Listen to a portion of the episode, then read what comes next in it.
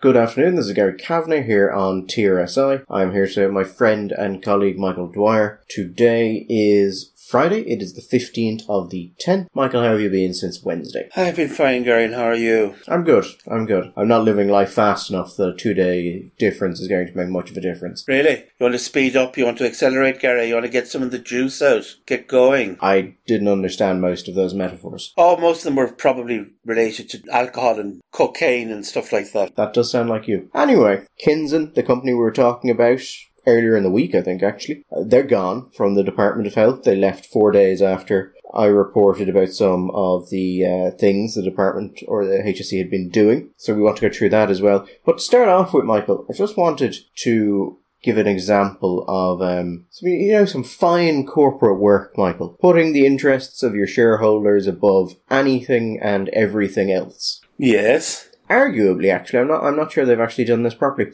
And this is about a, an interesting little story in Reuters. Uh, I'll put a link to it in the bottom of this about Johnson and Johnson. Now, for those who don't know, Johnson Johnson has been facing a bit of a legal battle the last while. A substantial legal battle about talcum powder. You might ask, how could there be a legal battle about talcum powder? What's wrong with talcum powder? Many people in America claimed that talcum powder had given them cancer, which on the face of it sounds kind of ridiculous because it's talcum powder. People basically bathed in the stuff. And then it turned out that Johnson & Johnson knew that their talcum powder could contain asbestos. That made the um, the lung cancers particularly. Yeah, you can kind of see how that would happen. Yeah, there was. I just want to say uh, this story has been going on for a very long time. It has, yeah. And when it when it broke first, I think the general reaction of an awful lot of people was, "You what now?" You're bringing a class action against Johnson and Johnson because of the dangers of baby talc. Oh, okay. And there was a certain sense, I think, with a lot of people and a lot of the early reporting on this, that this was just another example of how fucked up and mad the American legal system is and how people could just invent stuff. Then it took a slightly interesting twist where it developed a racial con- connotation because there seemed to be a, a particularly large number of black women or African American women who seemed to be affected by this. And that was confusing. And then there were all sorts of commentaries and investigations about that. Some of it was not very savory and some of it, frankly, was rather racist.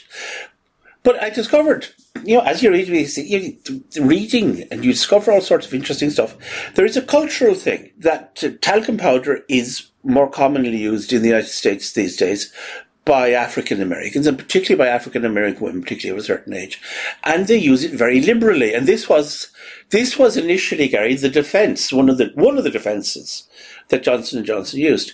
That that these women tended to lash it on in such with such abandon and with such excess that it created clouds of talc in the air so in a sense, the, the, the talc became aerosolized in a way that wouldn't look, it wouldn't be in its normal correct use. And I, which I think a lot of people were surprised to discover, Gary, that there was a correct use method for talcum powder. Johnson Johnson said there was, and that these ladies particularly were, were lashing it on with such gay abandon that they created these clouds in the air, which they then ingested, which caused the problems. However, you mentioned the A word.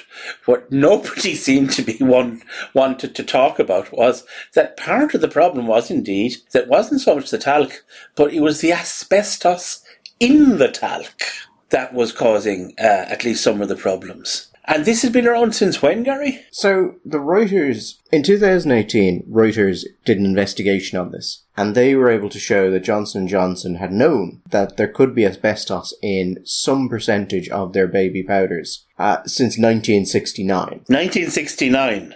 Yes. That's 50 something years ago, and I know that because somebody very close to me was born in 1969. Yeah, so the, the Reuters report says that um, the FDA was looking to put limits on asbestos in talcum powders in 1976. And Johnson and Johnson told the regulator that no asbestos was detected in any sample of their talcum powder produced between December 1972 and October 1973. However, Reuters point out it didn't tell the agency that at least three tests by three different labs from 1972 to 1975 had found asbestos in their powder, in one case at levels reported as rather high. So they've known about this for a while, and it looks like they consistently lied about it. Or if they didn't lie, made very particular claims, such as, well, we didn't find it when we tested between these months. But it's a, this is a long time, isn't it? Surely. What I don't get here, Gary, is, okay, you discover something in your product is not very salubrious, right?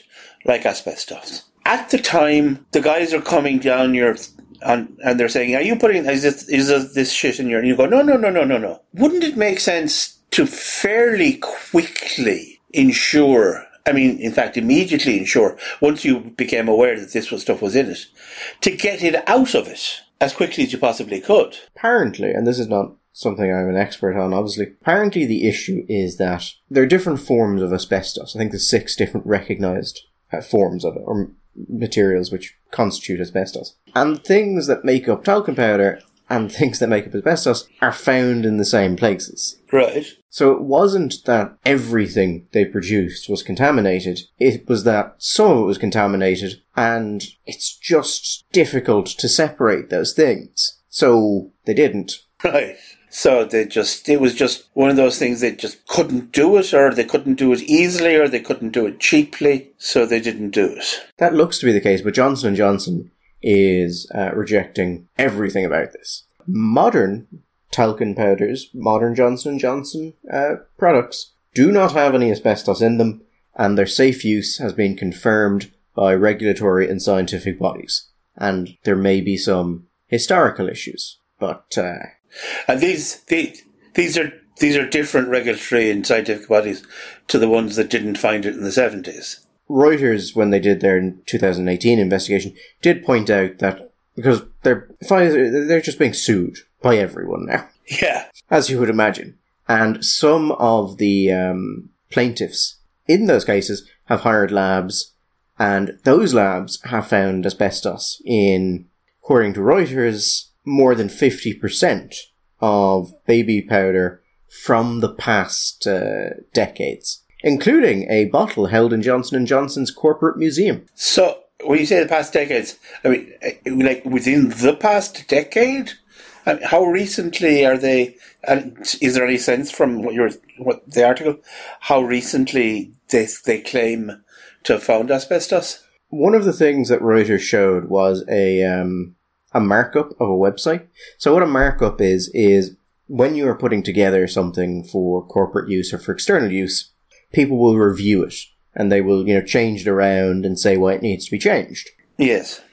Um, basically the comments on a Word document, that kind of thing. And this is from 2013. And the initial line was, our talc-based consumer products are uh, asbestos free, have always been asbestos free. And the markout is just, we cannot say always. right. That's a, mm, yeah.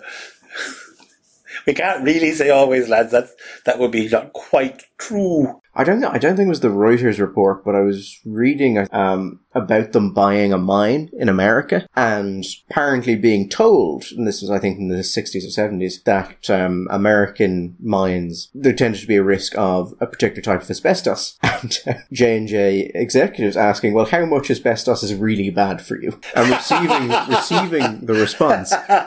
Historically, in our industry, the desired amount of asbestos in our products is zero.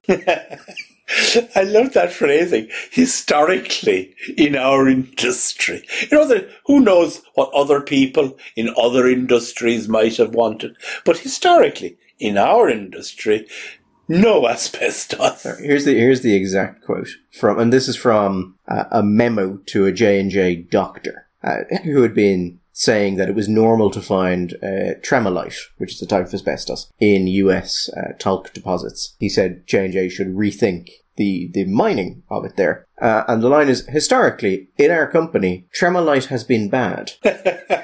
bad. That's fairly bald. It would seem to be prudent to limit any possible content of tremolite to an absolute minimum. Yeah, and that was in 1967. And at, Reuters was able to show that in 1967, the the son of the founder of Johnson Johnson, who was, had been the CEO and had retired, had been expressing concerns about the possibility of the adverse effect of that product on the lungs of babies and mothers. Hmm. So this we don't this is not actually the interesting part. I just wanted to give people a bit of background in what's been happening here. So Johnson Johnson's been fighting this thing. Their line is there's nothing in their products at the minute. There haven't been for years. There may have been some historical issues, but like they were historical issues. It was a different time. Yeah, different time. What is interesting though, the story on Reuters at the minute, or Reuters even, if I ever learn to consistently pronounce it correctly, is this. They've lost billions uh, because of this. And there are way more cases coming down the line. But what J&J have done is they have managed to slice off the liabilities uh, of these cases and bundle them into another company and then put that company into bankruptcy. So Johnson Johnson have um, acted to protect the financial interests of Johnson and Johnson Yes.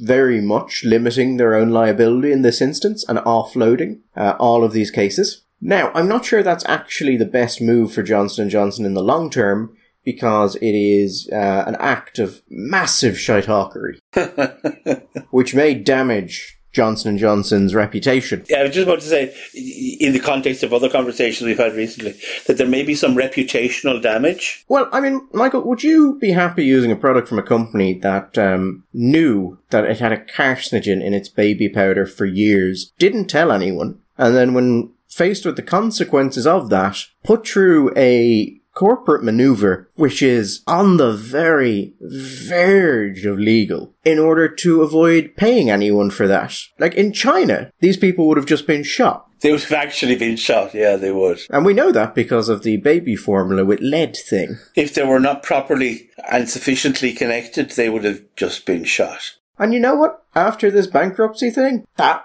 probably was the moral solution to this. You're, what you see, you're, you're asking a question which is an abstract question. A company, what you're actually asking, would I use a Johnson? Still is a problem. Like, is there an alternative out there to my Johnson Johnson baby shampoo no more tears formula, which I like to use? Or, frankly, I don't know of anybody who makes talc, baby talc like Johnson Johnson with that, that price. And then, if we're talking more contemporaneously, does that mean we wouldn't be able to, you, you wouldn't take the Johnson and Johnson vaccine? The J and J vaccine. I. Like the shampoo. I like the talc. Do you know what? I- it wouldn't bother me. But I suspect, Gary, I am not the typical consumer. So I think it, it might bother a lot of people.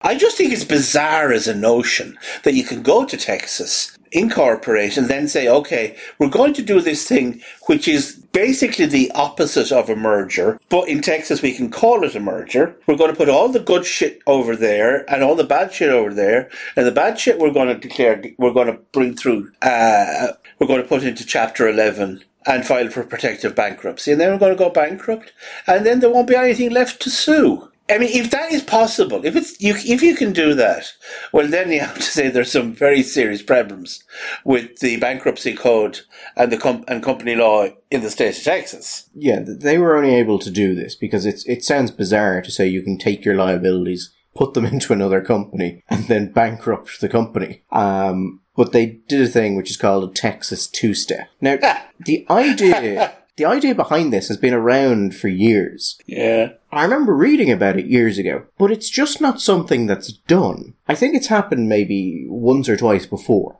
But it's just, it's so many people consider it to be openly fraudulent that you run the risk of massive reputational damage. hmm But what it involves is basically a company will set itself up, it will incorporate into a, a corporate entity in Texas. And then in Texas, you can have what's called a divisive merger. And I think Texas is the only state in America that allows you to do this.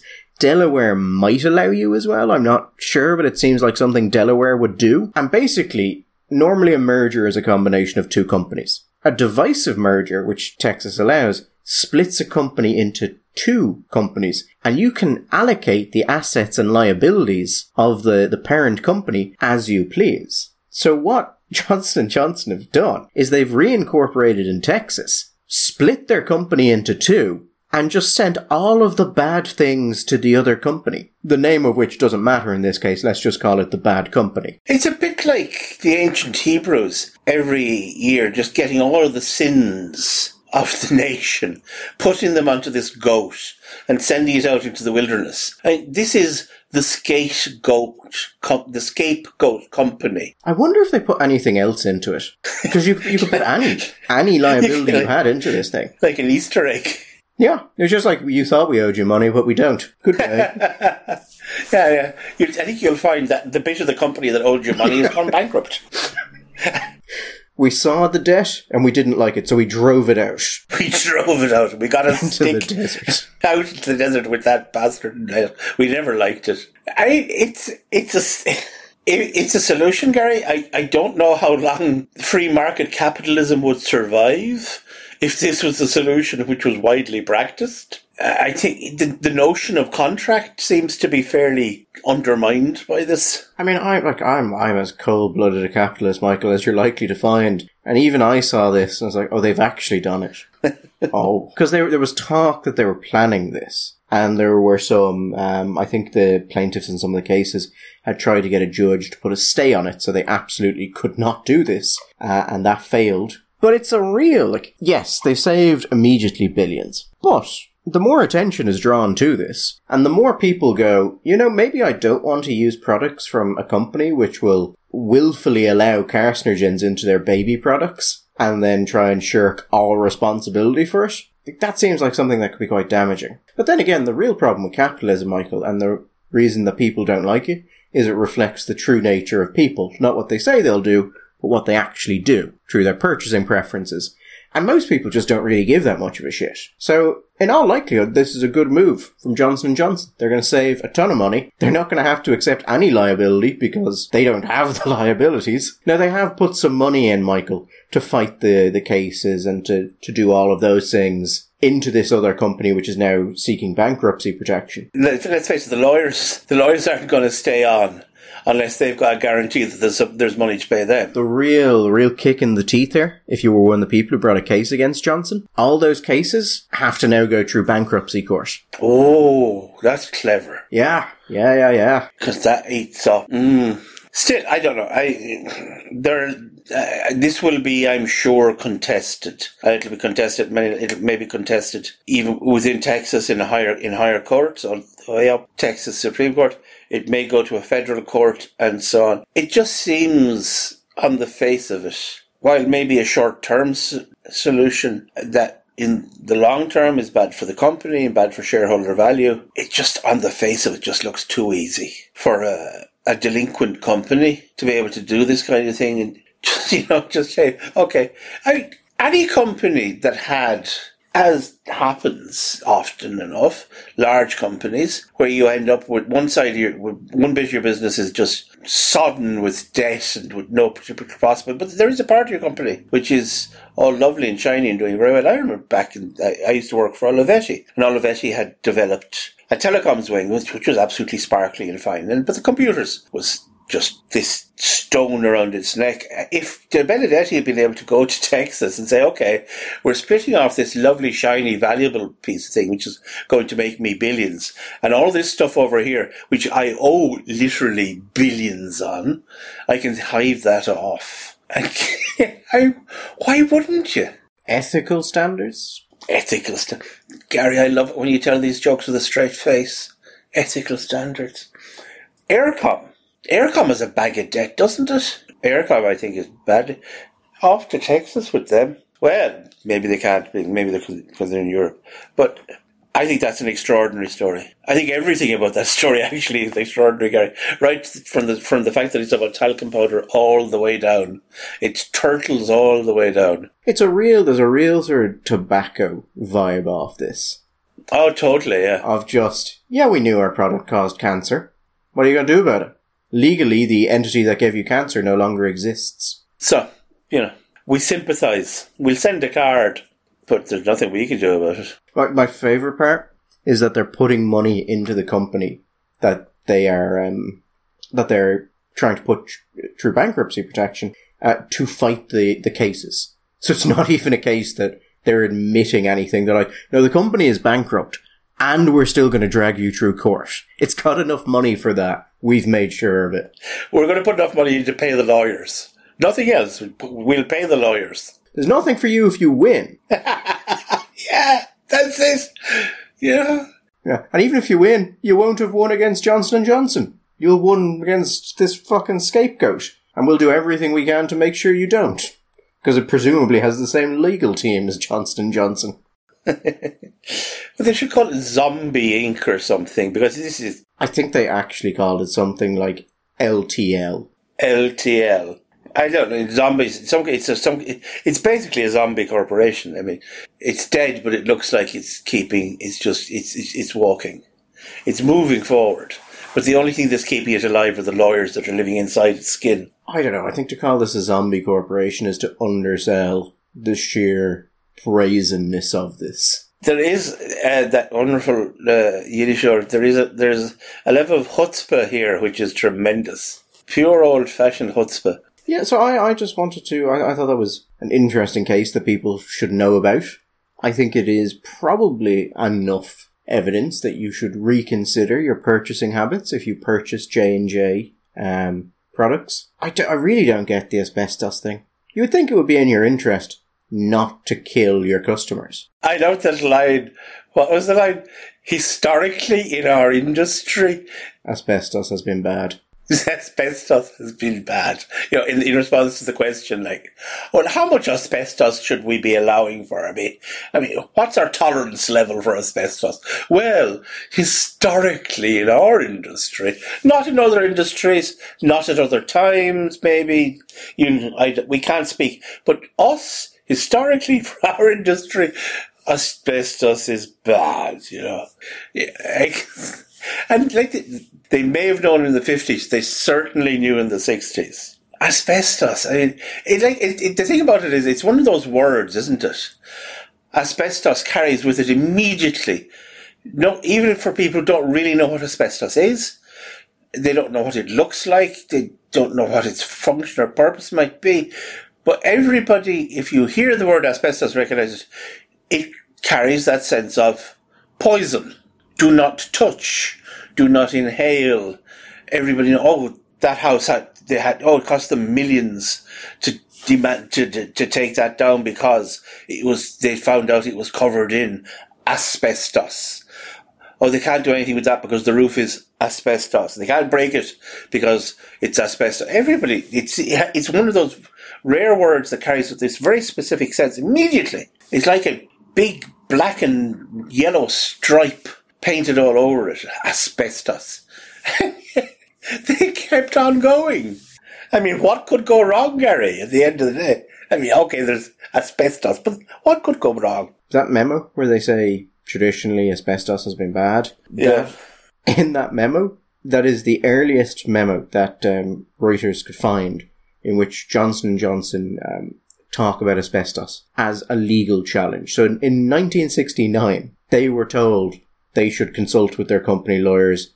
It is not inconceivable that we be, could become involved in litigation in relation to this. 1969. Uh, yes, now they've stopped selling um, baby powder in America due to what they say is a, an endless uh, assault of misinformation on their product. It's just shocking, isn't it? The way the press get hold of these things and, and misinformation and false news and fake news. Yeah, okay, maybe they let a product that may cause cancer in everyone, and including babies, uh, for 40 to 50 years, but who hasn't done that? Yeah, fairness, I mean, come on. Are you really going to fall out with them over something like that? People are small minded, Gary. Sometimes they can only see the thing that's directly affecting themselves. They can't see the bigger picture. Yeah, I mean, what were they to do? Find a way to fix it? Stop making it? I mean, come on. Make it out of something else that didn't have asbestos in it? There are people's jobs at stake, you know? I mean, real stuff, real shit. Apparently, it is practically impossible just to ensure there is no asbestos in talcum powder. Yeah, that that doesn't reassure one, does it? About the use and of talcum powder. I have a big uh, thing. Anyway, hey ho. So, Gary, um, you remember you had a story some time ago about a company that was being used by the HSE to sift out and seek out and search out and destroy all sorts of fake news and fake stories about COVID and the pandemic. Yes, Kinzen. Now, Kinzen, Mark Little and Áine Kerr's company. yes, I hear that the news is not good. Uh, well, I'm told that um, there is now no longer any relationship between the Department of Health, the HSE, and Kinzen, and that there has not been a relationship since oh um, Friday the eighth of October, which would be last Friday, which would be four days after I published a story about Kinzen. Now, the department hasn't said why there's no relationship, Michael. They say that Kinzen's work has been completed.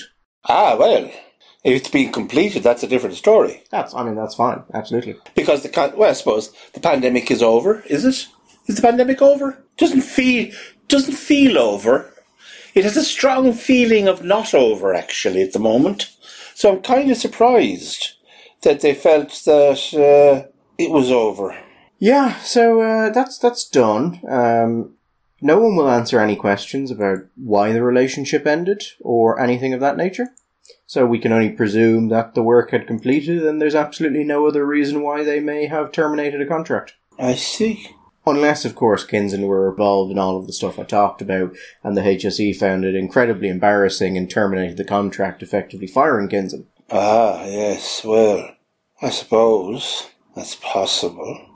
Seems unlikely, though. I mean, we wouldn't want to, um, we wouldn't want to make any assumptions there, Michael, given Ireland's incredibly strict defamation laws. In Ireland, very, very strict, very remunerative. Well, also, it's good to be factually correct, and maybe the partnership did just conclude. There was actually a couple of interesting things with Stephen Donnelly's uh, comments on this.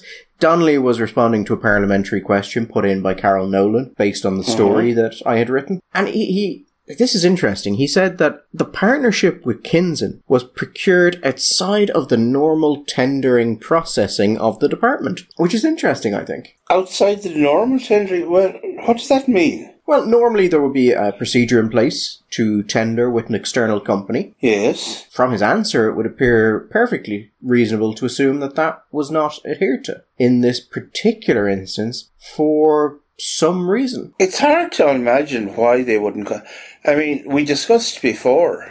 They, uh, as a as a way of gathering and collating stories. I mean, these people they caught stories that I'm sure many many other collators out there had missed, Gary. We have some follow-on questions for Kinzen and the Department of Health and the HSE, which I have no doubt they will totally ignore, as they have ignored everything else that we sent in on this. The Department of Health did at least promise to respond and then not respond. It's a busy time, Gary. It's a busy, busy time. The tendering thing I think is interesting, and we'll see what we can do on that. But the other thing he said was that Kinzen were paid to monitor the online dissemination of mis and disinformation related to COVID-19 and COVID vaccines. So Kinzen were paid 78,000 so far. I think they started working with the department in February. So 78,000 in 8 months, 9 months, not bad. Th- that is not bad. I would be very happy with that. Yeah. Here's the thing though. Monitor the online dissemination of mis and disinformation related to COVID-19 and COVID vaccines. Yes. I've seen some of the Kinzen reports that they made to the Department of Health. Not all of them, although I currently have FOIs in with the Department of Health, HSE, all, you know,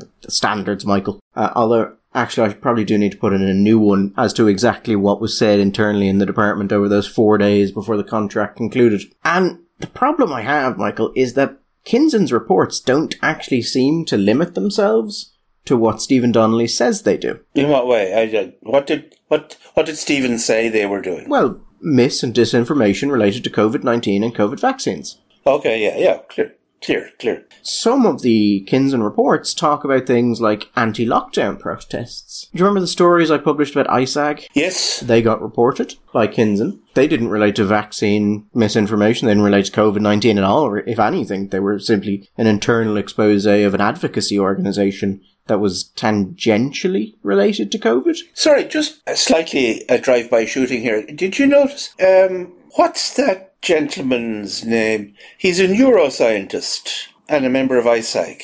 Can, do you know what I mean? Tomas Ryan. Did you notice he was being uh, he was back in the news, back being reported again, and again being reported as an immunologist. Yeah, the Times, uh, Thomas Ryan, an immunologist at Trinity College Dublin, and then they opened with a piece about how an uh, immunologist has said that, well, if we open the country, things are going to go bad. Um, despite the fact that Thomas Ryan is not an immunologist, he's a neuroscientist in the school of um, biochemistry and immunology. I don't get that why they keep doing that. Also, was there any mention? Did you notice? Was there any reference or mention of the fact that he was in ISAG? Oh no, or that he had any position with an advocacy group? No, of course there weren't. Uh, on how that keeps happening, I would imagine because oftentimes journalists don't really know what they're talking about, and he's in the school of biochemistry and immunology, so he's probably an immunologist and that's how that happens. Well, the immunologist thing, I'm well, I'm skeptical about, but yeah, if we'll give them a pass on that,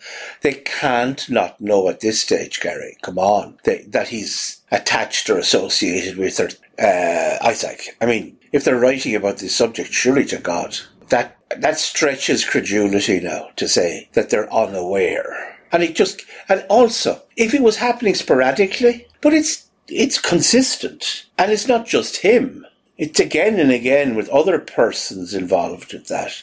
And it just goes uncommented on. What are you going to do, Michael? I tried. I was about to say I don't understand why. I un- I believe I understand perfectly well why this happens, but there you go. So anyway, I'm interrupting you there. You're saying the the, the commentary that you did on ISAG that was reported as. Yeah, so that got picked up. So that's not anything related to COVID misinformation or vaccine skepticism. But on that, they also say that they, they're talking about COVID skeptics or COVID SEKPTICs, which I assume is just a horrendous misspelling, uh, and anti-lockdown commentators, which again are not related to COVID vaccines or disinformation related to COVID-19. So we'll put in more FOIs on that to get the exact contract that they had with the department, or as close to it as we can. And I'm very interested to see if it's actually as limited as Stephen Donnelly says it is. Yeah. I would suspect it's not, Michael. Well, on the face of it, that would be a I think that would be a reasonable suspicion, but uh, we should wait and see. Weirdly enough, this is not the, the only time something related to ISAG came up in the HSE's misinformation work. There are a number of tweets which they reported as misinformation, which didn't relate to COVID 19 or vaccines or anything like that, but were uh, personal comments, generally quite abusive, but personal comments about uh, members of ISAG. So, abuse was listed as as fake news Yes. or misinformation. That's curious. Dangerous misinformation about COVID 19 and medical facts. I just thought it was interesting that it would appear in the HSE's uh, database. Yeah, that is curious. Someone from a more reputable journalistic outlet should ask the HSE about it. You mean someone that might get an answer? Someone that might get an answer, yeah. Mm, then again, would they get an answer? Is all very well a truthful answer now. Yeah, well, you'd be surprised how far you can get with the HSE refusing to talk to you at all. So, anyway, Kinzen are out there. We'll see if they get back in. Uh, I have developed a bit of an interest in Kinzen, I must say, Michael, these past few weeks, looking at them. Yeah, I think I'm going to keep looking at them for a while. a bit of a hobby. Yeah, I mean, particularly after they Trotsky'd um, the third co-founder. How so? Well, if you go into Kinzen, there's a particular photo which has the two co-founders of Kinzen. But I saw it and I was like, I've seen that photo before, and it was it was different. And I went and I found it in like a copy of the Independent from years ago. And there's not two co-founders of Kinzen, there's three. Ah, what's the phrase? He's been wormholed? Memory hold. Memory hold, yes. So the full photo, what they've done is they've cropped the photo to remove the third founder and removed all mention of him from their website. But there was assuredly a third founder. So I've been trying to reach out to him, you know, because I assume if they're doing that, that it didn't end terribly well. You know, I'd just like a chat with him. I see what you mean about try. For initially, I, I thought I was wondering if you meant that they'd stuck a, an ice pick in his ear, but that which was that would be really quite a story. I think I'd pull back from Kinzen if that was their sort of behaviour. I think if that was their modus operandi, you might start saying maybe I won't do so much commentary about this. I'm not. I'm not that dedicated to breaking news. No. no, I think we could all appreciate that. That really that there are certain ways. You know, there's so far, but so far, but no further. But uh, you know, doctoring a photograph is perhaps a little less intimidating. But you know, if businesses did that kind of thing, it'd make 'em- it'd make the business section of the or the papers one of your go-to sections, wouldn't it? See who's been knocked off. If everybody conducted business like the mafia, hmm, I bet Tone, I bet Michael O'Leary would be good at it. Mm. Can you imagine Michael O'Leary giving you, ringing you up and saying, tonight you'll sleep with the fishes? You'd believe him, wouldn't you? So, anyway, Kinzen are gone. Um, work is completed. Everything is fine. Let's ask no further questions. Yes, very good. But it's a very interesting company, I think. It's a very small fish in, in this kind of anti-misinformation ocean. But it's quite interesting. It's very well connected. Mm-hmm. I mean, one of the co-founders, Áine Kerr, is married to Aidan O'Riordan, formerly very high up at Facebook. Then, of course, you've got Mark Little, so you've got the Storyful connection, obviously former RTE. Um, I still don't actually know what Kinzen does because everything I have read about them that they have put out or that they are involved with is so jargon filled that it makes no sense at all. It, it's not possible to actually tell what, what the company actually does, what on a practical level, how anything they do works. It's, it's genuinely that bad at sort of jargon speak and cliche lang that you, you, you actually can't work out what they in practice do. I, I'm gonna I'm gonna read you um, a bit, Michael, from Mark Little's bio on he's a member of a you know one of those groups where you can pay someone to come and speak at your event. Okay, I'll put a link to this because it's all worth reading, and then imagine an entire company put together in this language. In everything he does, Mark questions perceived wisdom. It's all about flattening the disinformation curve so people think differently and get the facts they need to make better, bolder decisions. Possessing the right knowledge also makes innovation and risk taking a game everyone can play, helping to democratize leadership and make accountability part of our DNA. As a speaker, Mark brings energy, gravitas, and currency to an event. His incisive thinking and broad worldview make him an agile chairman and a versatile keynote speaker who can command a room with ease. Measured and pragmatic, yet with a rare ability to think on his feet, he understands the difference between information and knowledge in an era where data and fake news threaten to overwhelm us. Wow. And I read Kinzen's website, and my initial thought was, I'm curious if the Department of Health knows internally how their systems work and has any capability to understand if it's working well. Well, I suppose you, first, what metric would it be? What what measurement? Well, you could be stupid and you could use something like the amount of disinformation they find, which would be bizarre and um, absolutely moronic to use, and therefore perfectly within the wheelhouse of the department. Right. Okay. It's reasonable, I suppose. Um, I don't. Can I ask it? Can, well, what maybe both an obvious and a stupid question? What was the purpose of this being done in the first place? Uh, What What was the advantage or what what benefit accrued to the HSE and to the Irish taxpayer for having done this? Do you want the given reason or what I think the actual result was? Well, well, A and B. We'll start with A and then go on to B. So the given reason was that they wanted to be able to keep up to date with misinformation and the type of messages that were popular amongst those opposed to vaccine take-ups, COVID skeptics, so that they could respond more effectively to that and that they could then um, tailor their own messages to counteract those arguments effectively. Now, could that not have been achieved by having a boy checking into Twitter for half an hour every day? Yes, would be the answer.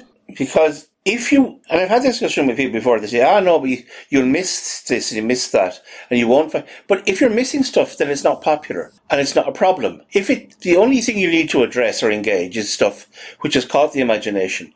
And if you have, if you've, in this area, if you follow the right accounts, genuinely half an hour on Twitter will tell you what the current notion is that's going around the gaff that you have to respond to. Uh, yeah, I mean, that, that would be a compelling argument, but uh, not apparently compelling enough. And yeah, you can say that a company like Kinzen could be very helpful to you, but it's difficult to see, looking at we know what we know of their output, how exactly this enriched the public service. Now, as I said, if I get, once the FOIs get back to me, it may be that Kinzen did Trojan work internally, and the department just couldn't handle it, or just didn't do it appropriately. Nothing I've seen from Kinzen seems terribly technologically innovative. Nothing is even really cutting edge. It's all, it appears to be a very basic, bog standard style of system, largely based on uh, keywords, phrasing, and possibly with human oversight.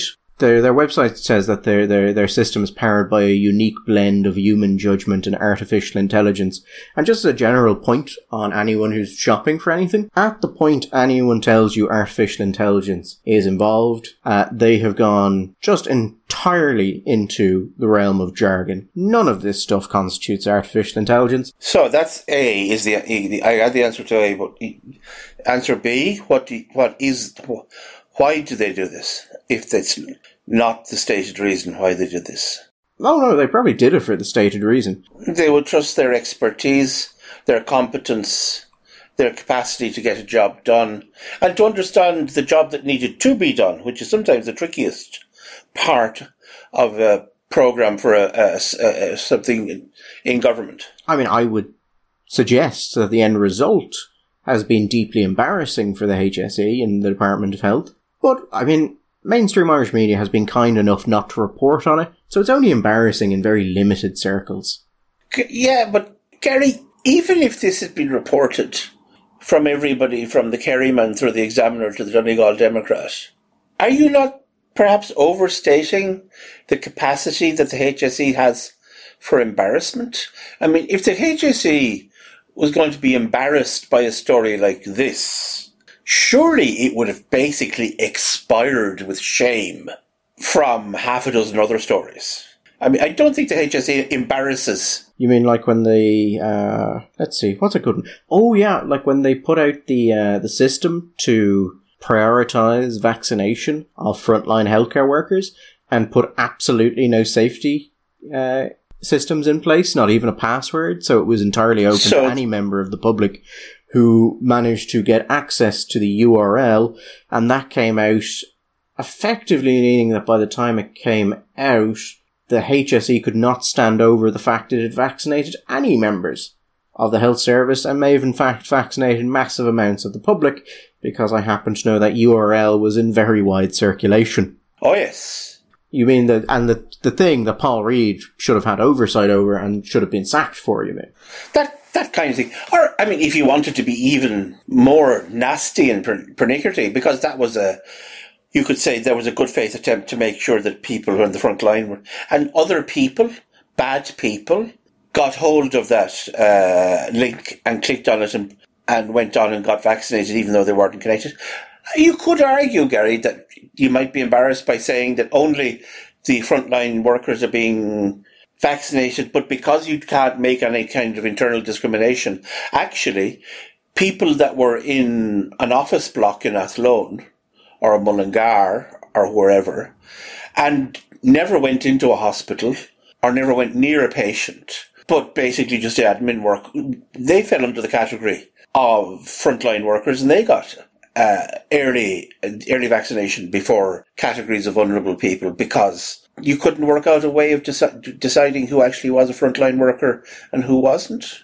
Um, I mean, we don't want to talk about, I mean, say HSE, we don't want to talk about things like, say, the Children's Hospital, because let's face it, nobody's interested in that.